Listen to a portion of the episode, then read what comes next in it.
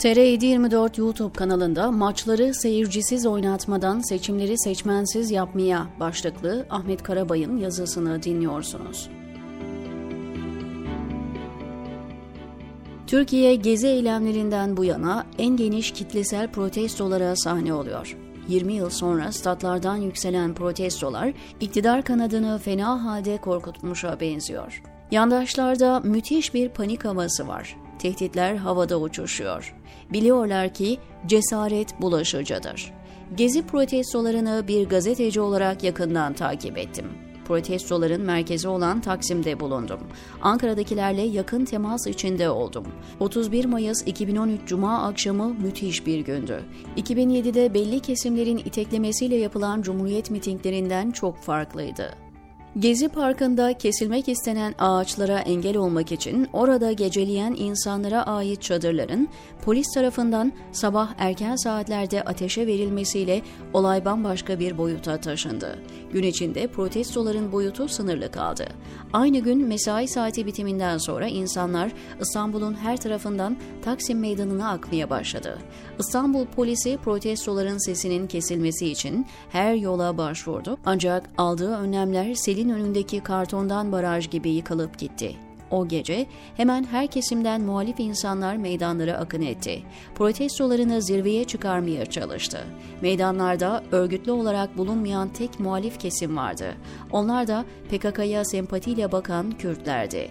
Örgütlü Kürt hareketi protestoların içinde yer almalarının belli olması halinde bunun o günlerde yürütülen çözüm sürecine zarar vereceğinden endişe ettiler. AK Parti kurmaylarının devam eden protestolardan nasıl korktuklarının yakın şahidiyim.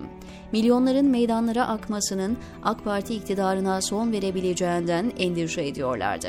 Ne de olsa Orta Doğu'da Arap Baharı rüzgarının estiği günlerdi.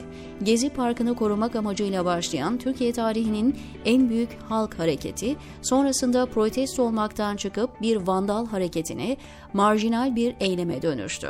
Polisin müdahalesiyle başlayan eylemler yine polisin düzenlediği bir operasyonla sona ermiş oldu.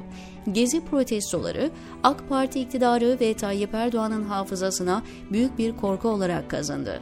Her protestonun kitlesel boyutu ulaşıp geziye dönüşeceğinden endişe duydular. Bundan dolayı en küçük bir eylemi bile orantısız güç kullanarak bastırmayı kendilerine görev saydılar. Erdoğan son 10 yılını protestolardan korkarak ve buna tevessül edenleri en sert şekilde bastırarak geçirdi. 6 Şubat'taki depremlerde yaşanan acıların halka yansıtılmaması için medyaya sansür uygulandı. Bu oluşturulan korku iklimiyle yayıncı kuruluşlar otosansür uyguladı, hükümet de rütük sopasını gösterdi. İnsanların enkaz altında bağıra bağıra can verdiği sıralarda askeri darbe yapmaya kalkar korkusuyla kurtarma çalışmalarından uzak tutan Erdoğan'dan başkası değildi. Erdoğan, 50 bin dolayında insanın öldüğü, on binlerce insanın kaybolduğu, 100 binden fazla insanın yaralı veya sakat kaldığı bir felaketin içinden kader deyip sıyrılmaya kalktı. İktidarın küçük ortağı olan MHP'nin lideri Devlet Bahçeli ise depremi sırlarla izah etmeye çalıştı. Depremin ardından kitlesel protestolara meydan vermemek için üniversiteleri kapattılar. Depremzedelerin yurtlarda barındırılacağı gerekçesiyle öğrencileri evlerine gönderdiler. Buna rağmen protestolar başka bir kanaldan kendini gösterdi. Benim pek futbol bilgim olduğu söylenemez. Silivri öncesinde büyük takımların maçlarını statta izlemeyi severdim. Takım tutmadan oynanan oyunun güzelliğine odaklı bir futbol sevgim vardı. Son 7-8 yıldan bu yana hiçbir maça gitmişliğim yok. Futbol ve maç değerlendirmelerini TR724'te aynı platformu paylaştığım Hasan Cüce'ye bırakıp ben işin eylem tarafına bakacağım. Toplum aptal yerine konulmaktan bıktı. Duygu ve düşüncelerini ifade edebilmenin bir yolunu bulmaya çalışıyor. Yapmaya kalktığında karşısına polis dayağı ve hapis korkusu geliyor. Kimi kendini deliye vurup ironi yaparak ters vuruş yapmaya kalkıyor. Fenerbahçe seyircisi geride bıraktığımız hafta bambaşka bir yola başvurdu. Kadıköy'deki Şükrü Saracoğlu stadı kimileri için sürpriz bir protestoya sahne oldu. 21 yıldır iktidarda olup hala toplumdan kendisine kredi açmasını isteyen Erdoğan'a karşı stadı dolduran binlerce kişi iktidarı istifaya çağırdı. Stat'tan yalan yalan yalan, dolan dolan dolan, 20 sene oldu istifa ulan sloganları yükseldi. Yayıncı kuruluş Fenerbahçe seyircisinin sesinin izleyiciye gitmesini engellemek amacıyla stadın sesini kesti. Üniversiteleri, medyayı, sivil toplum kuruluşlarını susturanlar ülkenin sesini kestiğini sandı. Fenerbahçe'den sonra dün de Beşiktaş seyircisi kendini gösterdi. Vodafone Arena Stadı hükümet istifa sesleriyle inledi. Stadın bir bölümünde başlayan protesto sloganları polisin müdahalesiyle tüm stada yayıldı. Yayıncı kuruluş yine stadın sesini kesti. Fenerbahçe'den sonra Beşiktaş seyircisinin de hükümeti istifaya çağırmasının ardından iktidar bütün varlığıyla taraftarı tehdide başladı. İktidar kesiminden ilk tepki küçük ortak Devlet Bahçeli'den geldi. Bahçeli, Türk futbolunu zillet ve rezalete mahkum etmek isteyenlere göz yummak, alttan almak, sessiz durmak geldiğimiz bu aşamada mümkün değildir çıkışını yaptı.